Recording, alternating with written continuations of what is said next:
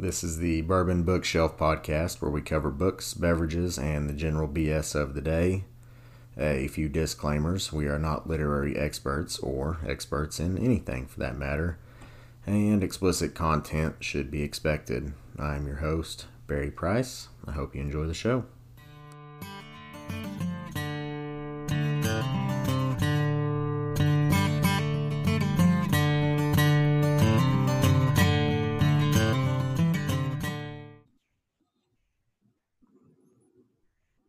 Live at five. Hola. Good evening, It's, gentlemen. it's six o'clock. Five o'clock central. Five o'clock central.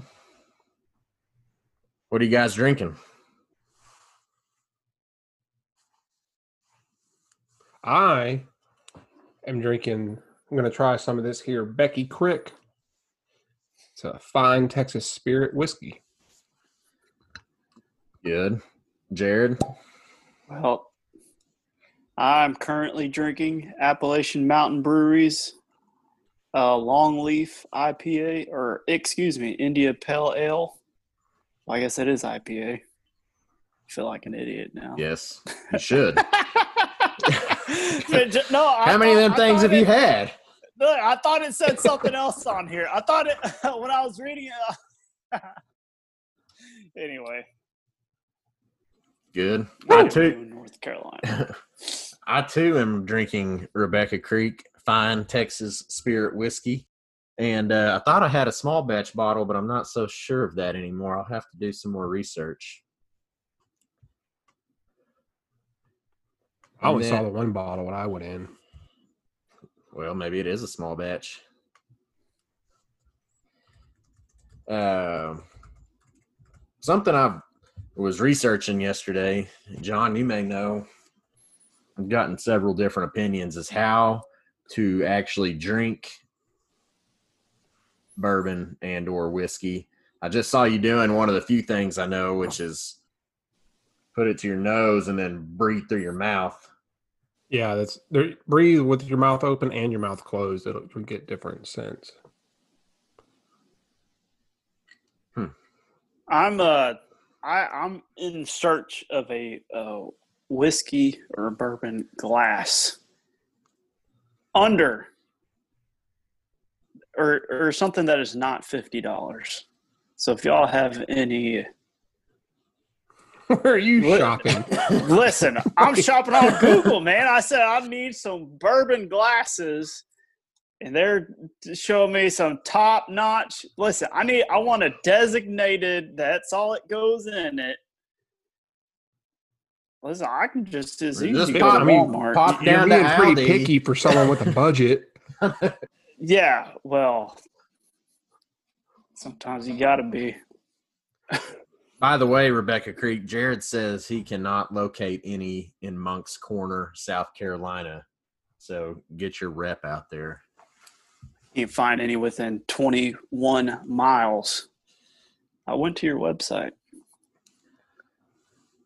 So hopefully they'll hear this, solve that. Uh, one thing following up on from the last episode, we talked about uh, my digital versus paper debate, as we often do. I think I finally settled it. Uh, I think uh, think ultimately I'm going to land on reading digital. It's damn near impossible to beat the convenience of it. Uh, the other night I couldn't sleep. I was up till one or two in the morning. My better half was sleeping next to me, so I didn't want to turn on the lamp and read my physical book that I'm discussing tonight. So I went on my phone and downloaded one and proceeded to read 15% of it that night. And so, uh, just for things like that, and always having a digital copy on me, I say it probably wins. But if I'm going to be on vacation or sitting on a deck at a cabin or on a beach or something, uh, I think paper is definitely the way to go. It still feels more relaxing uh, and more intimate, for lack of a better word. Definitely agree with you there. Yeah, you recently read a book paper after being on a good stretch of digital. How'd that feel?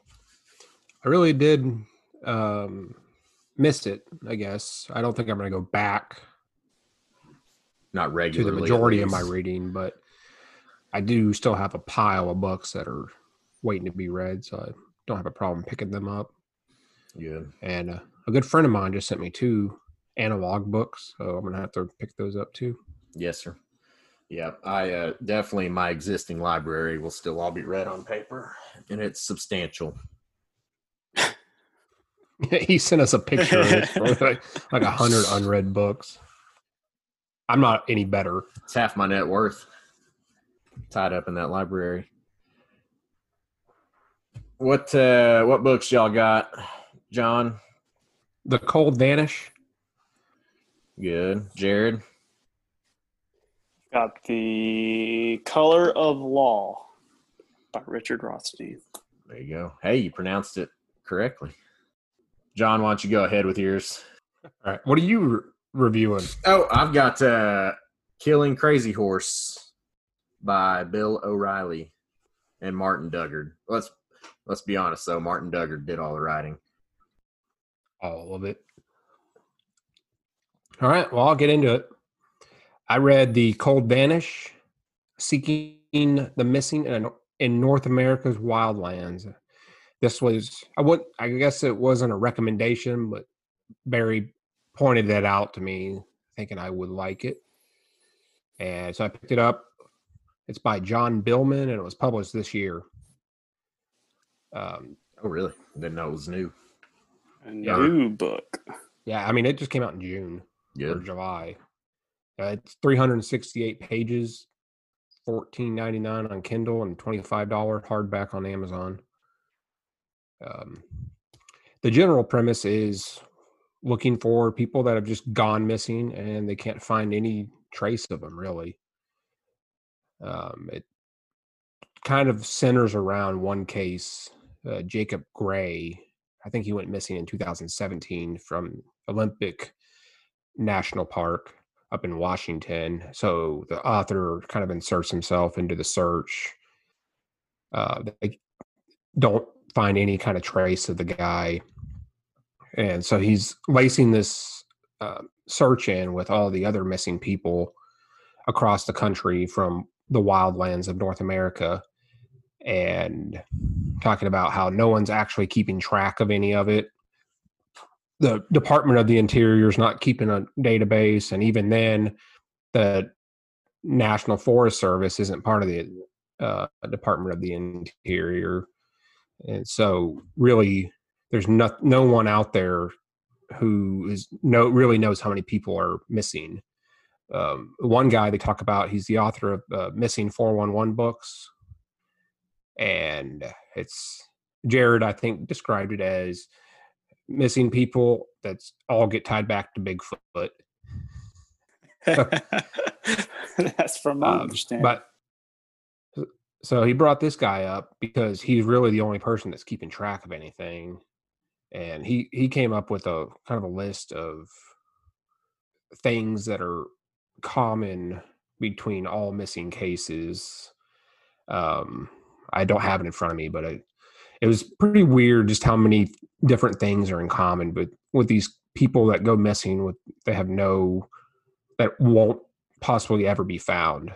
Uh, they just wander off a trail, and a lot of oh, one of the things was they when they do find the body, they it's already in a it's in a place they've already searched before, so they've somehow what? missed it. But I can I can see that happening in, when you're in the wilderness. You you walk by and you're combing an area 30 yards wide or something like that. You're gonna miss something, especially when you're chasing uh, the sunset. Yeah, and thick vegetation and stuff. Yeah. Uh, but overall, I thought it was really good. The it was a really enjoyable read, and I pretty much flew through it in less than a week. I would recommend it to anybody. You're gonna have to be a little tolerant of some Bigfoot stuff because it's the only person that's tracking it is a Bigfoot guy. Yeah. There's a squatch in these hills. Yeah. uh, so it's got to be Bigfoot. Yeah, I do think it has made me start questioning whether Bigfoot's out there or not. But it is I- not the c- central premise of the book. Go ahead, Barry. I'm on the fence about Bigfoot. I would uh I want to believe it just seems like this day and age with game cameras and drones and the amount of activity in the wilderness, surely there would be some even semi legitimate evidence. Uh, well, Steven Rinella also says that the Florida panther is endangered down in Florida. There's only like 50 of them. Yet, yet they find them dead on the road every year. right. Somebody would have run one over by now. Bigfoot dead on the road. Yeah. Yeah. Jared, are you a believer? Um, I I don't know. I don't think so. I like that answer. Yeah. I don't think so. I've seen some strange things in the, in the wilderness, but I, I, I can't say they were related to to Bigfoot. Jared does believe in the jackalope, though. Yes, I- on his one hundred percent. Yep. I believe in uh, the chupacabra. I think there's chupacabras out there, and maybe a Loch Ness monster. Now, something in the in the depths of the ocean or of these deep lakes that we haven't discovered, that I can get on board with for sure. There's some strange things down there, man. Yeah. John was uh, strange. the book was specific to national parks, wasn't it? The missing Wildlands people? is what it says. Wildlands. Okay. Uh, he one story he talks about is this guy that went missing up in Canada. I can't remember exactly where, but that you have to take a train out there, and that's the only thing that runs through this Canadian bush. And they're they still think this guy is out there just living in the wild. Like they'll leave things out for him, and they'll go missing. And um, I mean, there's but I thought animals out there. Yeah. Well, I mean, they like get picked picked up. It's not like uh Grizzly came and tore into a Oh, backpack and ate all the food, and the backpack's not edible, so it moved on. Oh. Left that. Yeah, so it's pretty weird shit out there. Have you guys ever heard of the uh they talked about this a couple weeks ago on the MeatEater podcast. The dead zone basically within Yellowstone National Park. So it's it's in Wyoming, Montana, and uh, Idaho. The dead zone or the park? The park is within those three Okay. states. The dead zone, if I remember right, and I'll fact check myself after this, is in Idaho, and it's in such a low population area that if you murdered somebody in that dead zone in Idaho, they would not be able to conjure a jury up to convict you of that murder. I So, could see it. so on what? some some attorney actually did their their thesis paper on this and then it also inspired a uh, fiction novel that i think i sent to you guys is by cj box i cannot remember the name of it right now but uh, it's in it's in a stretch of it's one of those you know how mystery books are there's like 400 of them so Yeah. Uh, uh, this the missing 411 guy talks about there being clusters of missing people. And I was watching a documentary that he had put together, and there's Pecos was specifically mentioned really as one of the clusters. Whoa. Yeah, three or four people when uh, he mentioned. My mom talked to me about some lady that was missing, or some guy that was missing a couple years ago while they were visiting, and we saw that sign for that lady when we went up to Glorieta. yeah, she included. no, she was not in the movie. So Well, she didn't go missing up there though. She went missing from Santa Rosa, New Mexico. oh, Right. read. And then they found her vehicle there. Right? We should have taken we should have taken a picture of that thing. I thought they found her vehicle at that spot, and that's where they just never saw her again. Shit, I'll just let me just run up there this weekend and double check. I'll bite that bullet. Uh, Amazon reviews. Let's hear them. Uh, first one. No, well, um, for this from M Lock, one star. Why is a Kindle book fourteen dollars? What was the name? M Lock. In walk. M Lock. Tone Loc. Oh, I brother. gosh. Why is the book fourteen dollars? Because it's brand new.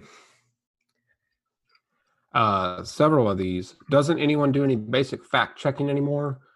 Really, I really tried to like this book, but the premise the premise is interesting, but the author and many of the experts he hangs out with could not care less about simple fact checking.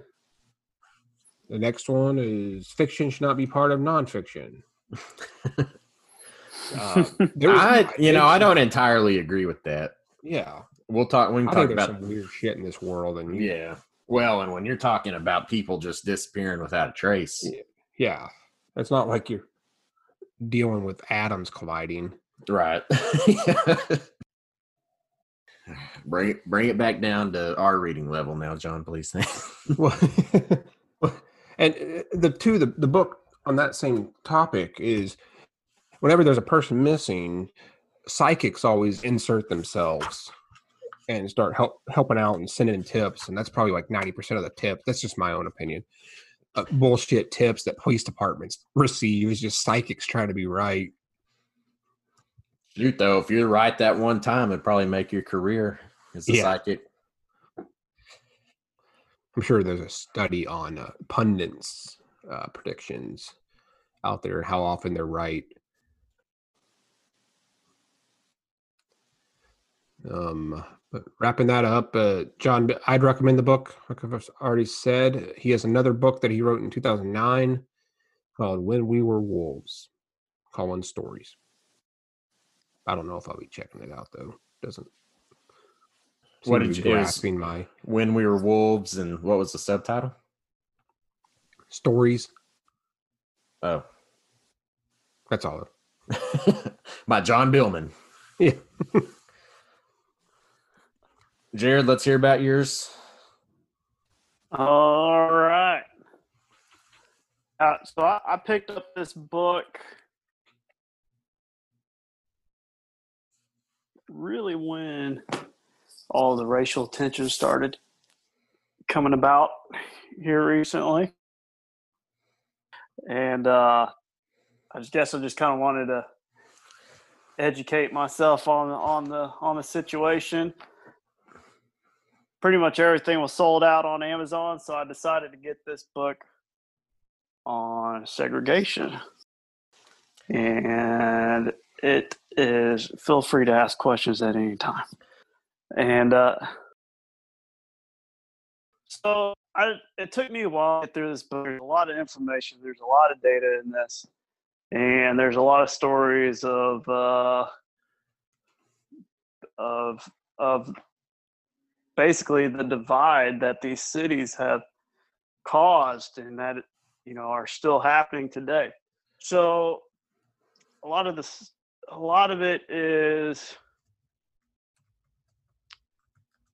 obviously during segregated times. And to be honest i really didn't really understand segregation until kind of diving into this book. And that's because I don't think when we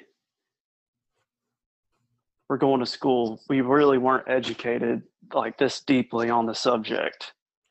I don't know if I remember ever talking about it, other than Right. the, the civil rights.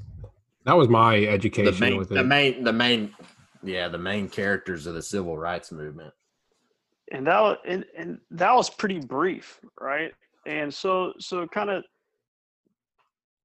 I'll, I'll tell you one thing that really so African American war veterans coming home looking for work uh basically they couldn't find it. And when they did find it they were building projects for uh for other veterans coming home, but they weren't allowed to live there because they were black. It was for black or other color. So they were building these projects for Is this white World War II? Yes. Yes. And so man, there's just there's just so much detail in this book that I'm gonna have a really hard time regurgitating all of it. What did you take from it? Basically that I wish we were probably a little more educated from uh you know high school or or, or junior high. I wish they would kind of educate more on this subject, but they really On really how, it, didn't. like, on how it got to be really where it is. Right, right, and where where we're at now, and you know, a lot of the a lot of the problems that we have are you know might are probably because of this this divide that the government created way back when. When uh, when was the book published? The book was published in 2017. Okay, so it's newer. Very new. Did it cover any specific time frames, or was it like a general history? Uh, kind of a general history, and it, it, really talks about like the uh, Federal Housing Association. Uh, they would back uh, a lot of mortgages that I wish I knew real estate a little more. Well, in the banking world, thing called redlining, which is basically where, and it's illegal now, but it's basically where, as a bank, you still hear about it though. Whereas a bank, you say it's basically eliminating entire neighborhoods is not qualified for a mortgage, regardless of the credit worthiness of the Right. of the borrower. Right, and that that's that's they definitely went over a lot of that. Um, it's kind of and like just hearing just reading stories on on whole uh, neighborhoods getting wiped out because of a highway. Um, basically against against the against their will, Yeah, I can and see they that. and they weren't going through white folks. Yeah, and they probably didn't get paid the they probably didn't get paid the premium you typically would if the government was wanting to build a highway through your property. Right, right. And uh yeah, another thing reading this, there there I think it, it happened a lot in a lot of neighborhoods that when you went under contract and you bought a house, you were not allowed to resell to a person of color. That was in Really? that was in writing, and It was if- like a, a deed restriction. Yes, yeah. So there were a few examples of of uh, of like a homeowner selling to someone of color, and just absolute mayhem happening in in, in the subdivision. It's really eye opening. I'm not doing the book any justice. If you could tell me the one thing that I should take away from you reading it, what would it be? Uh, one thing that that I would I don't want to you- say hold on, hold on, hold on, hold on. I feel like me making that comment makes me sound like a racist. what would you tell if you could tell somebody one thing that you took from the book? Well, you already said to be better educated about it in time, so Yeah, I, I think th- I think that would that would be something I would tell anyone. what actions can we take to help the situation nowadays? I don't know. I, I can't solve the problem. I don't think I can solve the problem. I can't either. That's part of the problem. Meaning, when it comes to real estate, I'm not a person that's able to to, to make that change for anyone. It? If that makes any sense, I'm not in that position. I work with fish. Oh, so it it was written from the standpoint of like literal segregation, like Right? gonna Yeah. li- y'all are gonna live on this side of town. Oh, yes. Yeah. Yeah. Yeah. Yeah. Yeah. I was thinking, I guess I was thinking more broadly than that. Well, that's interesting that it's boiled down to that level. It's it's literally all, all about housing, and the, just the way they they zone their school districts, man, they're like was was insane that they would go through that kind of trouble just to keep the schools segregated. Yeah, and that still happens, I think, and that's one reason I like the the right to choose Mhm. because I think that uh, to really level the playing field, Mhm. so to speak, uh, and this is America. I think everybody has the opportunity to get to the same finish line, and that Mhm. finish line is whatever you can imagine it to be. But Right. uh, I, w- I would agree that we're not all starting from the same starting line. But I think I think the right to choose your school uh, and and Yeah. your education You know, and the Can- author has a big factor in that. Yeah, the and the author kind of uh, he kind of argues that point.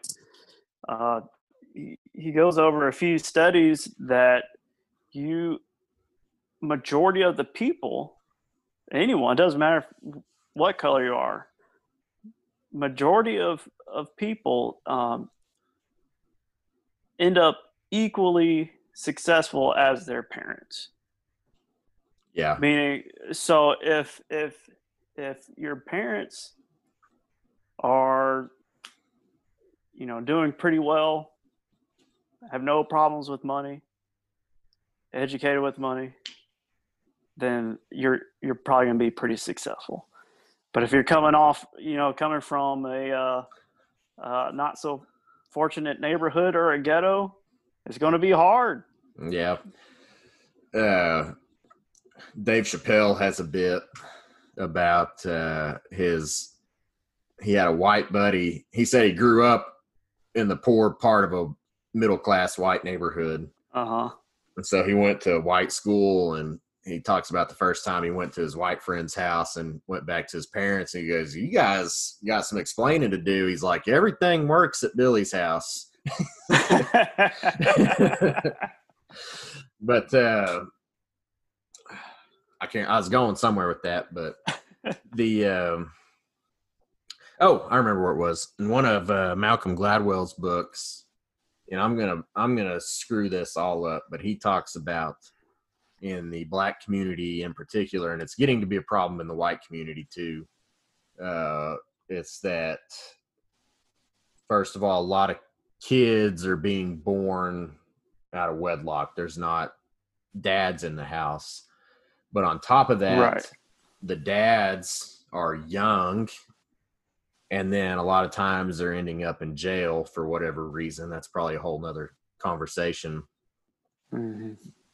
but then uh if the dad gets arrested if the dad has you out of wedlock and then gets arrested that makes the kid something like 200 times more likely to do the exact same thing and then that makes Right. their kid something like 800 times more likely to do it it was ridiculous numbers and i'll try to fact check myself on that too but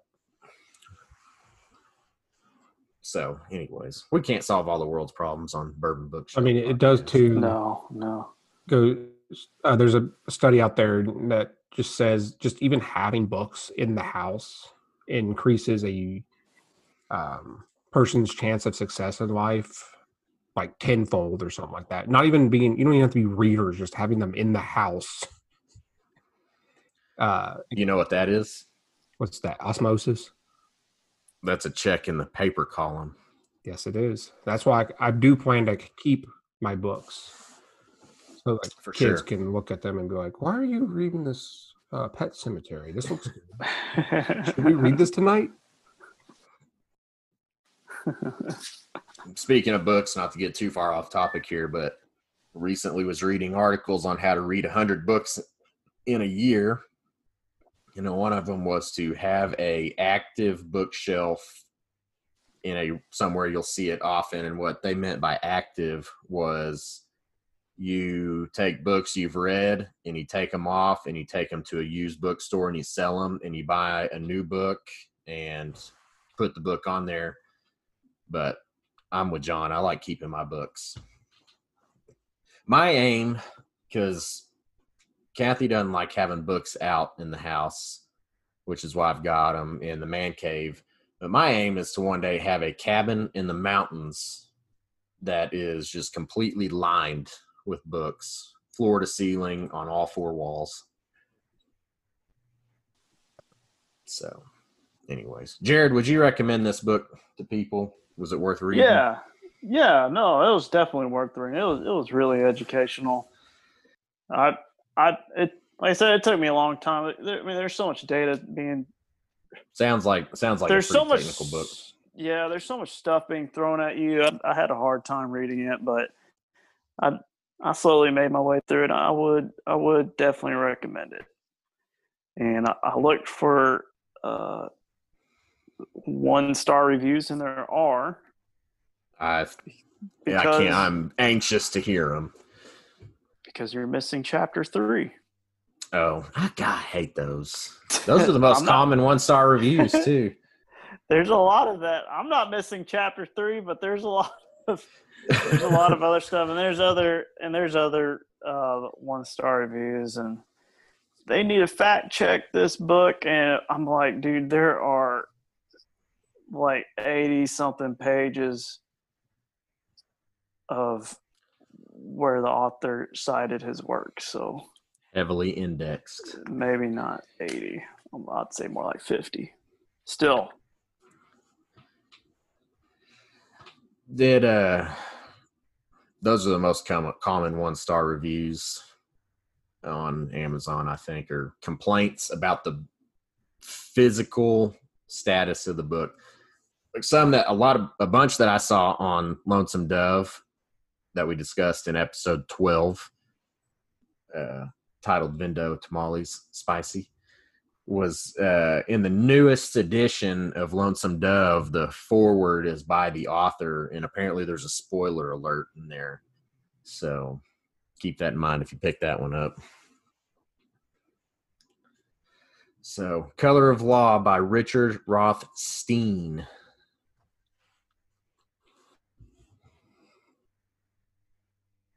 Give it a read. What'd you read, Barry? I read Killing Crazy Horse by Bill O'Reilly and Martin Dugard. Uh, as mentioned earlier, I'm confident Martin Dugard did uh, the majority of the writing, and they just slapped Bill, o- Bill O'Reilly's name on it to uh, sell copies. Pretty brilliant. This, uh, yeah, no, it is. It is. I've read all of the Killing series, as I call it. It's not really a series; they're not connected together in any way. Uh, there's seven of them, I want to say. I've read all of them but one, which is Killing Jesus, and I'm going to go get it just to so I can knock out the series. I do highly This recommend that one- one. It's pretty good. Killing Jesus. Good to know. The uh this one was not their best work. It wasn't as compacted as the others, but with this one too, you're looking at a span of 150 years uh and not just an isolated incident. This is something that was happening across the country. Uh, but a lot of it is set in Texas, New Mexico, Arizona, um, which I really enjoyed because, uh, for one, I'm familiar with the areas, and I'm also familiar with the tribes in the areas, which um, there was a bunch of, uh, particularly the Comanche and the Apache. Uh, the book was uh, probably a 10,000 foot overview of the times in general uh, and the times being as the white settlement was pushing west beyond the Mississippi River this is primarily post Civil War uh, into the very early 1900s. The uh, the book does a good job of covering the major battles within the book. I mean, within the time period, uh, the major battles being typically the last one between the whites and whatever the particular tribe was. Uh, it also covers the Battle of Little Bighorn, which I thought was very well written from a standpoint of being entertaining and suspenseful. One thing about all the Killing Series books that I don't mind saying, and goes back to what we said about there being some fiction and a nonfiction book. I don't know how to the detail historically accurate these books are, but they're good to understand uh, the key points of the particular events and also uh, in a way that is entertaining and readable uh, to a fiction standpoint. Like there's things like dialogue between people that I just don't see anybody could have any how anybody could have any way of knowing what the context was or the dialogue between people was. That stuff always kind of drives me nuts when they're like on podcasts. They're really bad about just making up dialogue. We can't know exactly what was said during these conversations, but uh, Right. our best effort to Talk We- about we- business wars. yeah. We feel like Um, so a couple of things that I just took from it that I thought were interesting. Uh, the Apaches were big on distance running as a means to prepare for battles. I don't know what distance running means to them, but they also hung out uh, in the Copper Canyons area of of uh, Mexico, which is where the Tarahumara live, and they're notorious distance runners. You know hundreds of miles at a time. Uh, and then of course the indians also were excellent horsemen and and marksmen so got to get your lift run shoot in. S- something else i learned was uh the comanche which is my favorite tribe for no particular reason other than i live on their grounds uh the lords of the plains something i didn't know the name comanche or at least the word it was derived from, which was very similar, just spelt a little different, uh, translates to mean anyone who wants to fight all the time.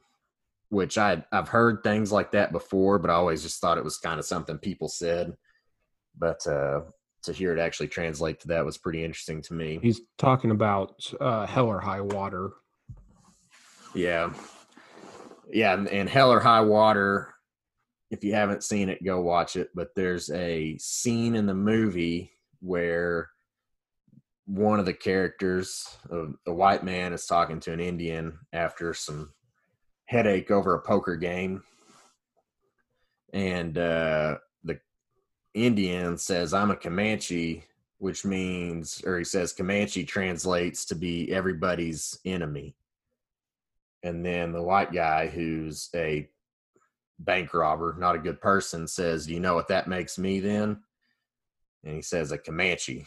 So it's good good movie good scene uh, if you want to learn more about the comanches the best book i know about them is uh, summer empire of the summer moon by sc Gwynne uh, it's an excellent read uh, it's it's a good mix of storytelling and historical data, and that one I would say is historically accurate.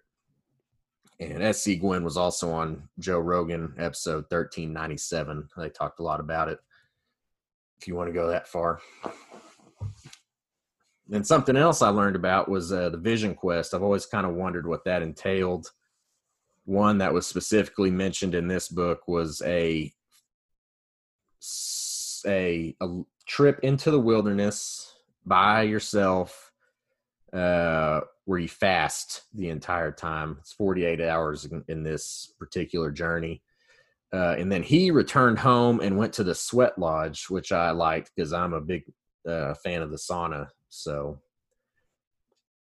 how they had them back then i don't know i imagine it was smoky in there The Sweat Lodge. I imagine it's a tent with some hot coals and they pour water over it, kind of like a sauna. Yeah, steam it up a little bit. And I thought that was cool too that they even were doing things like that back in the day. But anyways, the book I recommend it. Uh I sent it to John for his birthday. Happy birthday, John. Appreciate it. and uh, I would recommend reading all the all the Killing series books. They're all good in their own way. I think my favorite one is probably Lincoln. I think they're a great way to decide if you want to go deeper on a subject. Yes, that's a good way of putting it. And you could go deeper in lots of different ways. You know, if you read, uh, I'll do Killing Kennedy just because I am, have recently been deeper on things with him. You could decide to go deeper on Cuba or deeper on the mob or deeper on Kennedy himself or the Kennedy family or on Lee Harvey Oswald or Russia, you know, and I didn't, you know, I didn't know all that until I read that book on how many different factors were at play in there. So that's a great way of putting it. And then uh the book's 288 pages of reading. There's about 50 pages of index and whatnot. Uh, something I'm not too happy about is I paid $32 for it at Barnes and Noble. The hardback on Amazon is currently selling for 18 bucks. So Capitalism, baby. that, yep. Damn, And that's then- a jip. I know. I noticed, uh, and something I noticed through the book was several typos, which isn't a big deal to a person like me who's just your daily reader. I'm not a critic uh, looking for things to point out that are bad. But uh, I just thought it was funny. It seems like they maybe were getting a little close to their deadline and just needed to get it out. Uh, it's got uh, 4.6 out of five star rating on Amazon. It's 492 ratings. Uh, the book's only a couple weeks old. I just happened to be in Barnes and Noble the day it came out and to be a fan of the books, so I snagged them. Uh, the my favorite one star review was by Robson de Souza Bittencourt. The title was Shamelessly Prejudiced. Uh, prejudiced was misspelled. He said, What a horrible book. I had to stop before I finished the first chapter because I was about to gouge my eyes out. So, uh, some of the other comments were, the rest of them were generally revolving around how the book is biased. Uh, what's funny is a lot of the biased point of views, nobody could decide which way they're coming from, whether it was biased from an Indian standpoint or biased from the white man's standpoint. And they also said it was bloody, which it is because it was the Indian Wars and they uh, were merciless. So that's all I got. One thing I didn't know. Uh, so the the United States and the Indians from the Black Hills area uh, are still trying to work out a settlement from all this, apparently. And I heard this somewhere else, not out of the book. But the Indians are holding out. They've got something like a six six billion dollar fund sitting for them, and they're still holding out, asking for their land back. And one thing I didn't know was that within the Black Hills, there is a carving, a Mount Rushmore style carving in the uh, mountain of uh, maybe a crazy horse. I can't It's remember. crazy horse. It is crazy horse. That's not what you wanted to talk It about. is. John? Oh, No, you're I'm you're sorry. fine. So I went to uh, do, you, do you care to elaborate anymore? we when I was a kid. so this had to be early 2000s. We went up to Mount Rushmore on a Montana trip. It's Mount Rushmore's in South Dakota. Um, as we were leaving, you could see this carving in the mountain, and it's a crazy horse monument. I just assumed that they'd only been working on it for a few years, and that it was uh, in a few more years they were going to finish it up. That was wrong because I went and like one of the checking on the progress a while back. They started this thing in 1948. They had been working on it for 72 years. Um, I mean, and not it's not actually actively working on it. They're get some money and they work on it some more and get some money and work on it some more. This thing has been going for 72 years. They're gonna forget what he looked like. Uh, the actual the thing was actually started by um, Henry Standing Bear, but not to be confused with the Henry Standing Bear from the critically acclaimed Longmire TV show. Highly recommend, by the way. Yes. I'm gonna start working on those books before too long, just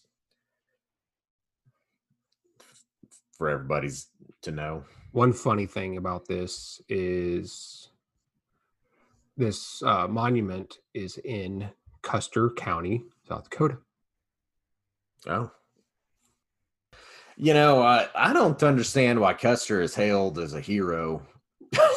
he was kind of a kind of a fuck up, best I could tell.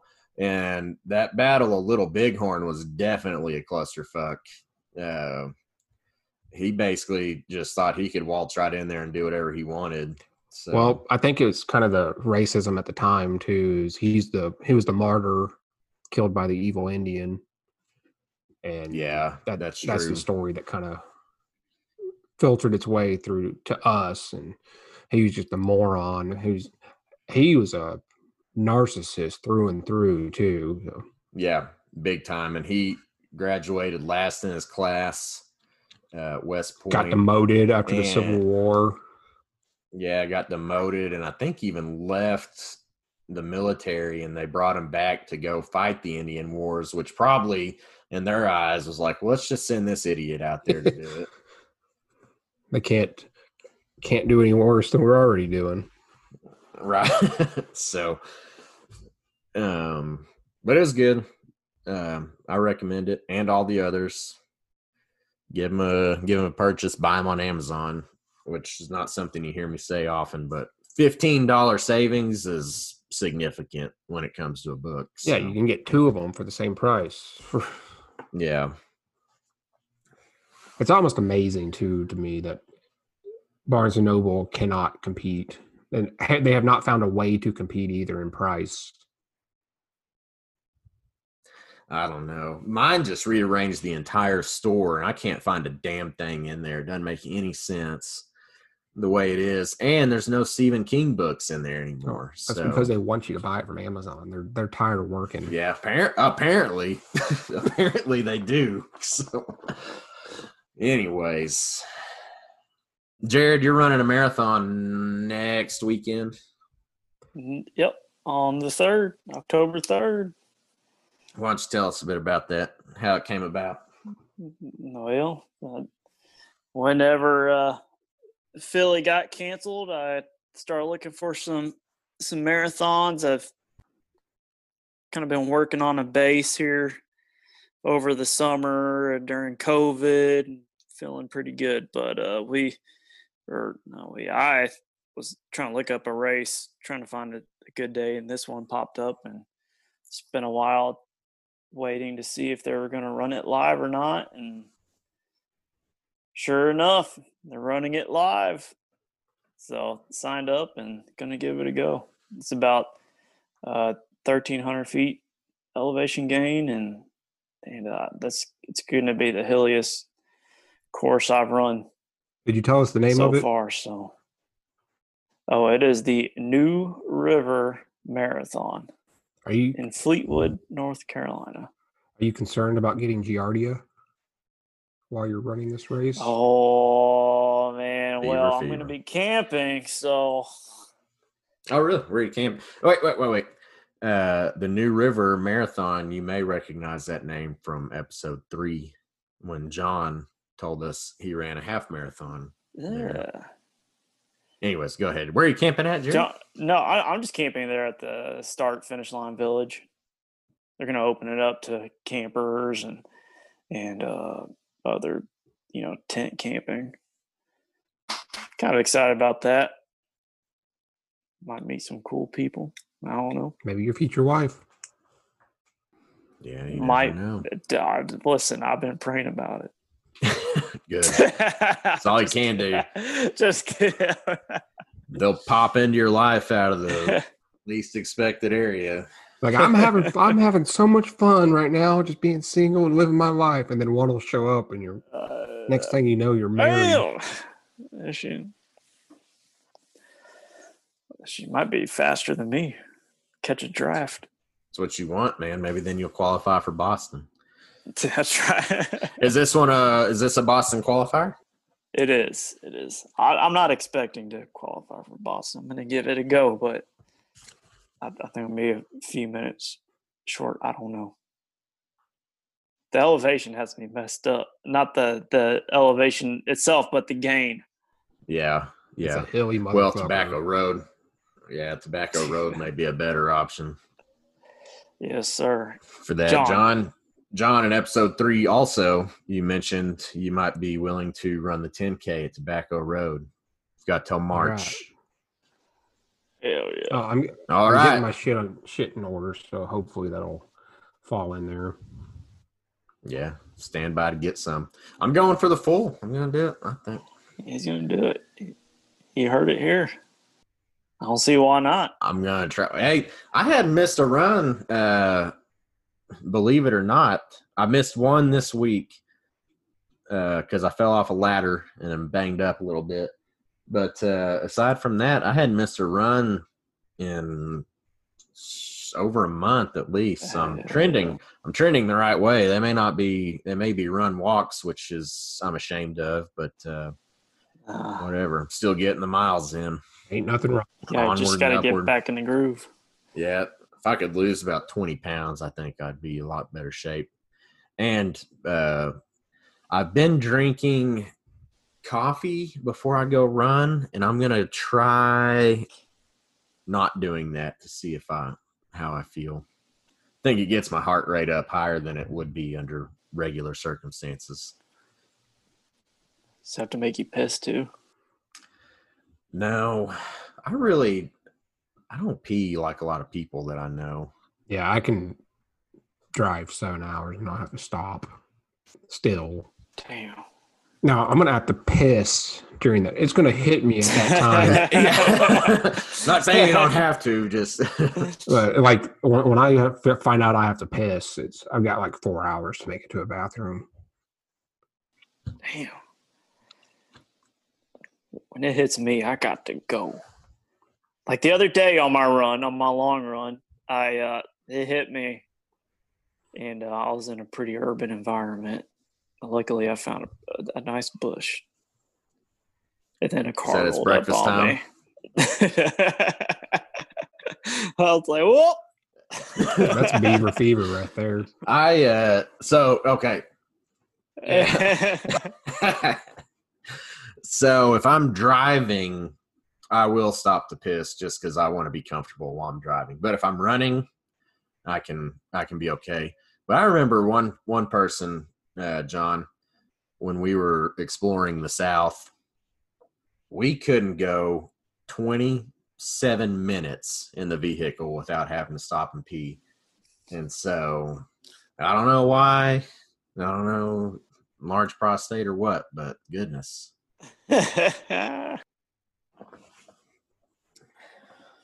So well, good luck, Jared. We will uh. Our next recording that will be in the books. So look forward to talking about it. Yeah, looking forward to it.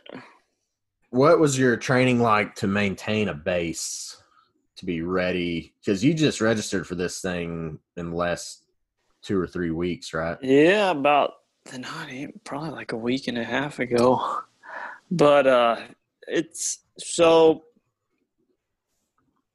basically building a building a base, been going off of the advanced marathoning book here. So after Oh, you're an advanced marathoner after that 16 miler.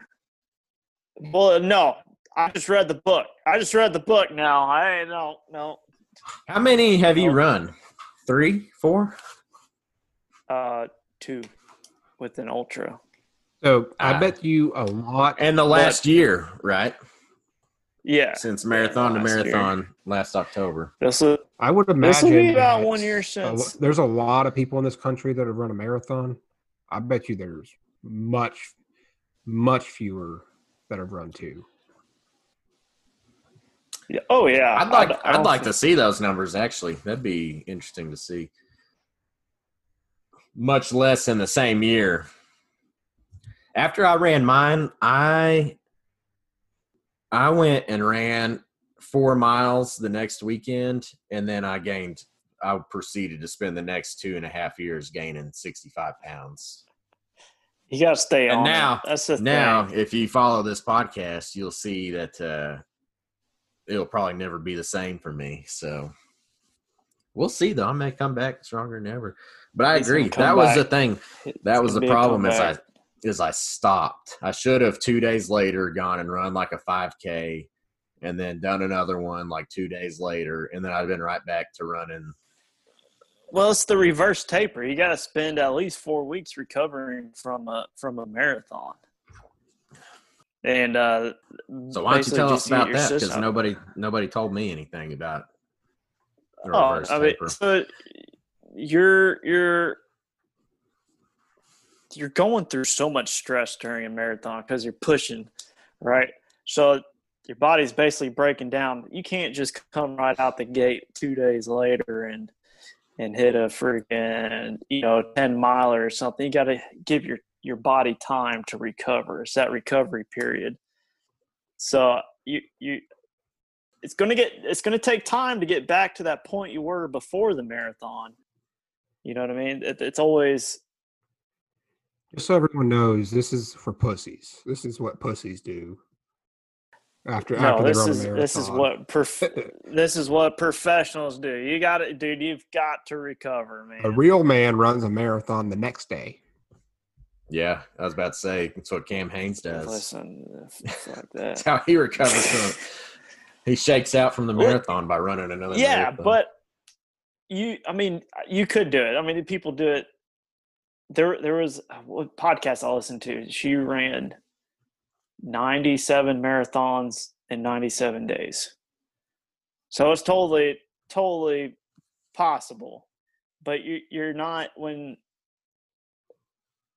you i mean you're not giving it your full effort every marathon if you were to go back to back to back to back like that. You know what I mean? You're just trying to make it through the miles. right, you're just proving a point. I was listening to uh, Lex Fridman on Joe Rogan today, and I didn't really know much about him, but he during COVID, he during COVID went on and said, uh, "I'll do." For every like this gets, I'll do one push up and one pull up every day for the next 30 days. And he said his post usually got like 200 likes, and this one got 20,000 or something. Well, like anyways, to see somewhere along that, yeah. Anyway, somewhere along that way, David Goggins got clued into it, you know, and gave him a Goggins speech. But, uh, anyways, what Lex was saying, and Goggins did it too, but he doubled everything Lex did. But what Jesus. what Lex was saying was he would post videos of stuff and people were like your push-up form isn't right and he'd be like fuck y'all i'm just trying to get through the push-ups you know Yeah. So- Yeah. and same thing like if you're running 26 marathons and or whatever two marathons even back to back that second one ain't going to be about breaking a record time it's going to be about getting it done Yeah. Get it on. Getting it in. So it's it's pretty amazing. Just to be able to do that. you never finished talking about building your base i don't think Oh yeah, yeah, yeah, yeah. So so basically basically before the 16 miler, they're in the hellhole swamp. I was averaging about 30 miles. I wanted to build it up to 50. So I eventually got to that 50 miles in a, in a few weeks and just kept working, working on speed, working on tempo, getting those intervals, getting those long runs in. And uh, eventually the I saw this marathon come up. I said, I'm going to start training for this. It was a very short window, but I had the base there. So, Right. Well, if your base, I mean, if you can hop in at 18 miles, pretty easy. yeah. I mean, I, I've I've never run this much in my life. But it's pretty. Well, it's that vegan diet, probably. I don't know. Are you running 50 miles a week? You said. Uh, I was averaging 50 uh, over the last few months, I believe. Nice, nice. So s- John, go speaking ahead. of maintaining your base, I know you're really excited about this marathon, but what I'm most excited about is us going to Chuy's in Charlotte after the marathon. Look, look, I know I know where you're going, John. There will be no restrictions. Anything shouldn't be. goes, baby. I'm talking beef fajita, big as the old face burrito. You're going to be dying to get there. I, I've been there before where I, I've done a race. Like, well, I'm going to go to, I'm going to Pappadeaux to eat, and it's two hours That's all away. you thought about the whole time. Yeah. I'm like, oh, I don't need any food. I'm going to Pappadeaux. And you're just driving and you're like, oh. I remember not- back when uh when I was training for my marathon, I'd be on my 18 or 20 milers. I'd be on like mile 10. I'm like, just get through this and you can go get you a tall boy Corona. And I'm like, just keep going. That's what got me through. It's also what helped me gain 60 pounds after I quit running. Because I kept I kept one of those habits, but not But man, dude, run, running's hard, man. But once once you get back into it and you, you have that that base built, I mean, it, it gets easier. It gets a lot easier. It's it's pretty uh it's pretty it's pretty mind blowing really because I remember when I was at that stage where I was running sometimes 10 or 12 miles during the week before I would go Yeah. to work.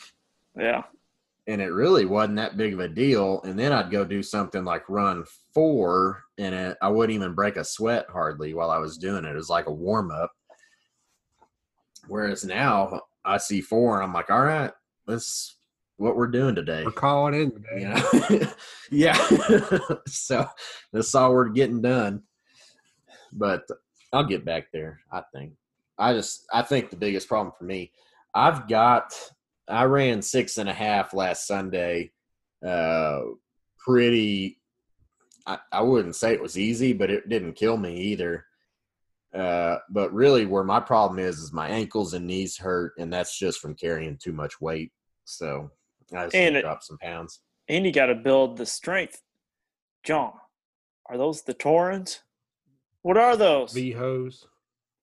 oh snap!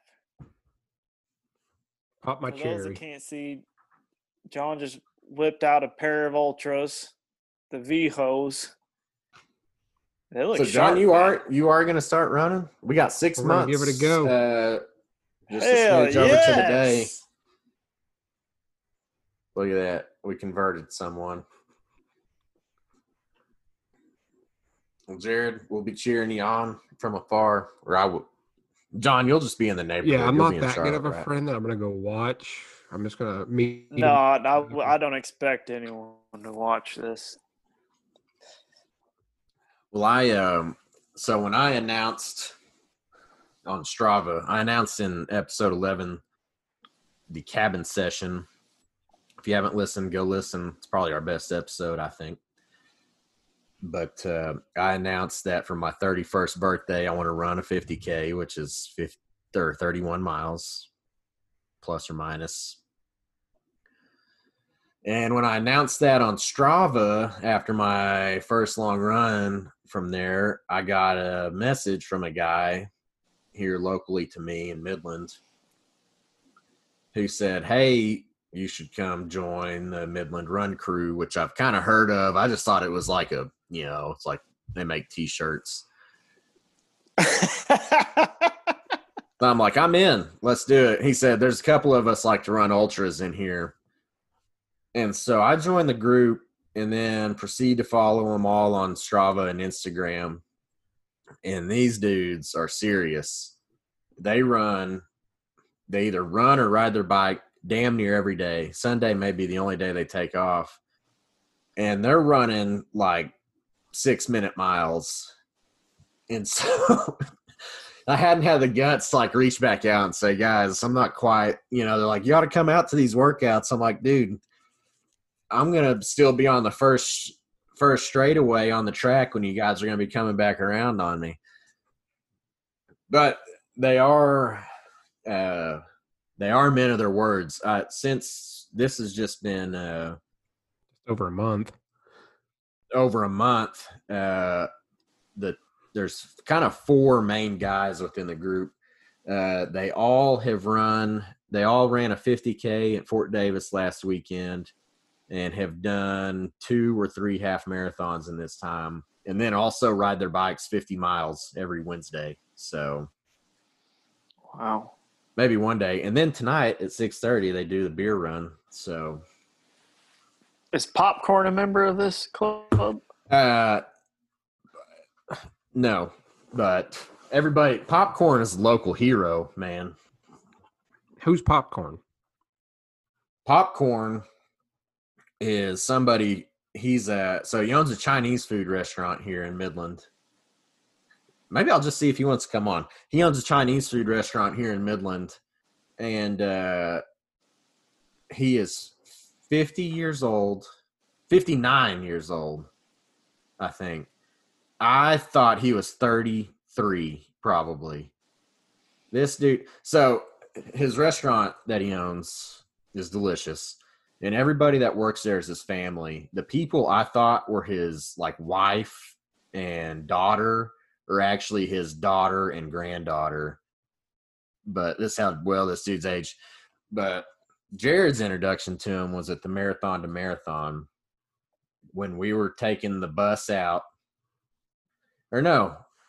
No, was it was when, it was at the end because he ran the half. Yeah, he ran the half. I think like, he won it in like forty five minutes. It's fucking ridiculous. But when we were driving out, when I, uh, slowly 5Kers were driving out to our starting line on the bus, he was finishing the half marathon and it was him. And then I swear we drove for two or three miles, like basically to the 5K starting line before we saw another person coming in from the half marathon. And so uh, Popcorn, he does hang out with this group a little bit, but as far as I can tell, he's kind of a lone wolf. His Strava is awesome. He gets after like it, man. It. Yeah. He gets his miles in for sure. John, you'll need to get on Strava. Tyler Vance, uh, a guest on this podcast, is now on Strava. Should go give him a follow.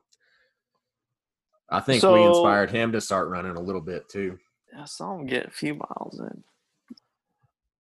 But anyway, uh, where I was going with the Midland Run Crew is today they said they were going to go to the mountain bike park on Saturday to ride their mountain bikes, and I said, "No, that's something I can probably hang with you guys on." Because you're driving, you're riding around in little circles. That'd be fun. Yeah, because they can only get so far ahead of me. and you can only go so fast. You're way over there, thirty yards on the other side. Mm-hmm. What are we going to ask, Jared? But yeah, have you decided on a 50k? Do you know which one? What What are your prospects? I need to wait until things open up a little bit.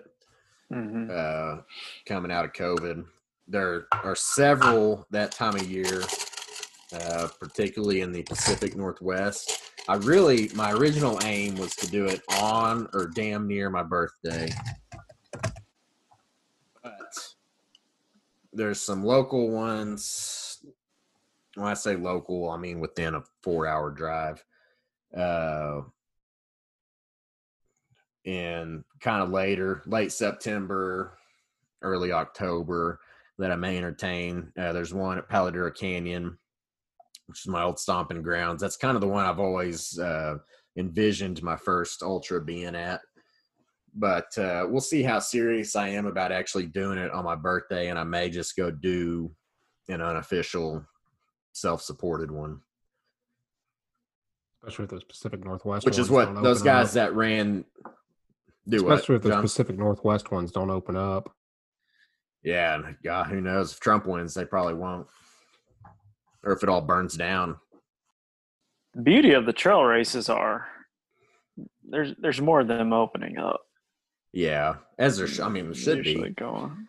Yeah. but uh so we'll see and then there's actually one typically in san antonio uh that same weekend as my birthday it looks like which is uh the end of august but man it's gonna be hot in san antonio at the end of august and humid so we'll see i i probably can hold out for the Palo Canyon one, which is usually mid October.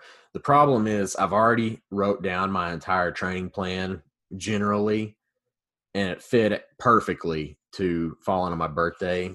Which whatever, that's not a big deal. I can adjust it, but uh, it's where it is right now. So who knows? We could go up to the Pecos Wilderness and try to hammer out the 50k. That's about the time of year we've always gone. So Up to Truchas and back. It'd have to be. It'd have to be further than that. Ah, we'd have to. That'd probably be. We'd probably need to f- squeeze in about a 10k more somewhere. I kind of like that idea. Let's roll with that for the time being. Let's not start from where we started this last time though, because that ain't a good way to start. 31 mile run. that was a beast. Let's start somewhere else. There's somewhere we can start and go down. You know, it'd be cool would be to do a uh, if we could do some kind of a straight through, not a out and back. So if we could park at one trailhead and finish at another trailhead, that would be cool. Let's look at that. I'll write that down. Can make that. We could have just started a race right there, fellas. We could be the first ones to arrange the Pecos Wilderness Sure. Oh, 50K. I think that's already a thing. I saw something about that from somewhere on Instagram. Well, But anyway, it won't then be we'll as do good that one. I don't. yeah. I don't know. So, anyways, that's enough about running. John, glad to hear you're joining the party. John, what did you think of the uh, Rebecca Creek? I really liked it. It was, I don't know, I was kind of surprised how good it was. I don't do. Yeah, there was a hint of vanilla and a note of a gooch, but Gooch. That's something Oof. else. I just can't taste that stuff. And I had this little book somewhere that you could like go in and like write down. You write like Rebecca Creek, and then you write, you know, hint. It had like a circle, and it was like burn and taste and flavor. And you kind of make a little circle, and the more complete the circle, I guess, the better the bourbon or whiskey. They're not the same but I couldn't find it anywhere. But I'm gonna try to find it now that we're coming into bourbon season. what do you uh how, what do you think of it? That's good. I'm on my third one, so the uh I just I don't know what I'm supposed to be tasting though. That's the problem. So I think what you're supposed to do you're supposed to like train yourself. Like you look up Rebecca Creek notes and So I can know what I'm supposed to be trying to this is what taste. vanilla it. Yeah, and then then you, you then you can be like, oh yeah, I tasted that, and then you'll you'll notice it. Going You'll start to notice. elsewhere. I uh you drank yours neat though, didn't you? Yeah, I've got ice in mine. Out of what kind of glass? um, what's it? Rocks glass with my uh, alma mater on it. Okay. Okay. Alma mater. John Jared, the rocks glass I've got right here. I'm pretty sure I bought 50 of them at Walmart for like nine dollars. Yeah, that Listen, way you can throw, 'em. Yeah, you could throw it. you can throw you it when you're watching the Razorbacks. Yeah. Or after you've just had too much whiskey in general. And anything happens. Um, last thing to discuss. We've been going for a while. It's been good though, I feel like. There's a book I've always wanted to read called How to Read Literature Like a Professor. And I went and looked at the one star reviews on it. And the overwhelming majority of them said, This book ruined reading for me. And the more I got to thinking about it, I said, you know, this book probably would read ruin reading for me. And the example that I think of best is there's a podcast out there, and I apologize for not knowing the name of it, but it's just one dude who covers Stephen King books exclusively, and he's got hundreds of episodes. Well, in the handful I've listened to, the the one thing that stands out most, but they're all this way. This is just the specific example I'm using was covering Pet Sematary, which we'll talk about soon on this podcast. And he talks about how the main character like to, I think it was put model cars together. Uh, he liked to put model cars together. And what this guy says is that is an example of his desire to solve complex problems. And when he said that, I thought to myself, maybe he just likes putting fucking model cars together. Why's it got to be some big thing about solving complex problems? And then I remember one time when I was I picked this book up at Barnes and Noble and was just flipping through it, and there was a line in the book about fog being some kind of thing where the main character doesn't know what the right thing to do in the situation is. And I just got thinking, why can't it just be foggy?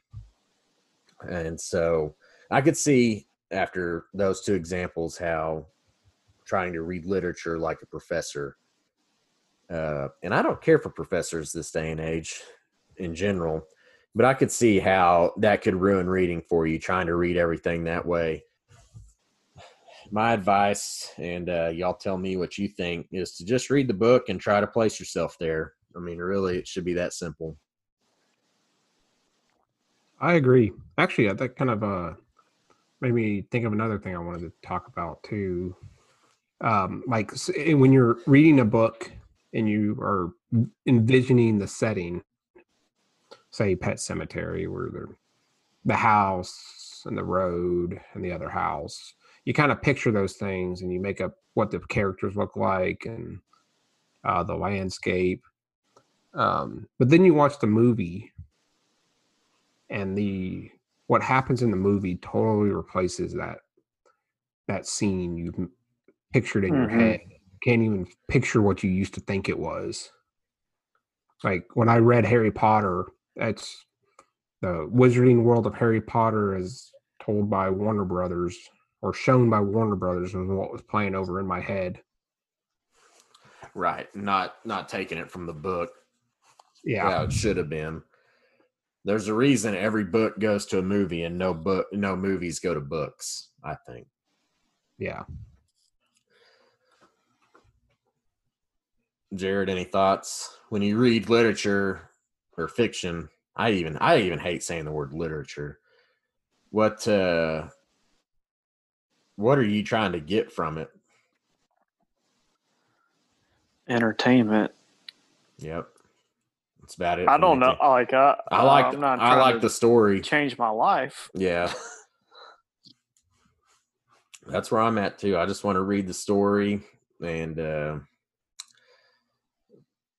and just try to transport my that's one thing I liked about Lonesome Dove too, uh carrying over from episode twelve, is that you really feel like you're a part of that with them, like you're there while it's happening. And so when I can get a book that's that way for me, that really uh, does it for me. I mean, the the book I'm reading right now, I, it's it's it's definitely one of those where you're like, "What are you doing? Don't fucking do that!" Like you're so immersed into the book, you're you're wanting to yell at the book. Yeah. Then you realize it's just a damn book. Right. hey, it's more to that, more than that to me. That's I like to get things out of the book, like life lessons. Even fiction offers it too. Mhm. Uh, Absolutely. Jeff Bezos says he learns more from fiction than he does anything. That's the founder of Amazon. yeah, but he's a billionaire. Oh, well, yeah. So what does that tell you? Um, I don't know. I I have I have found myself reading more fiction lately. The book I'm reading right now, which I won't name the name of, uh, but we'll cover it probably in the next podcast, is written really strange. Like I'll be reading, I'll be like, "What the hell's going on here?" And then, like in the next paragraph, the narrator will say, "You're probably wondering what the hell's going on here." And so, Whoa. Yeah. I kind of, I kind of didn't like it at first. This is the book I just bought the other night when I couldn't sleep. Uh-huh. And I kind of didn't like it at first, but the deeper I got into it, you know, I kind of started thinking, I'm like, well, something there's something's probably going somewhere with this kind of this writing style like this, and so we'll see. Stay tuned to the Bourbon Bookshelf podcast. You guys got any closing thoughts? Keep on keeping on. Yep. Jared, good luck next weekend. Can't believe next Thank you. weekend's October already. So, thank you. We'll uh, be in touch soon. You guys have a good evening. You too. You too. Goodbye.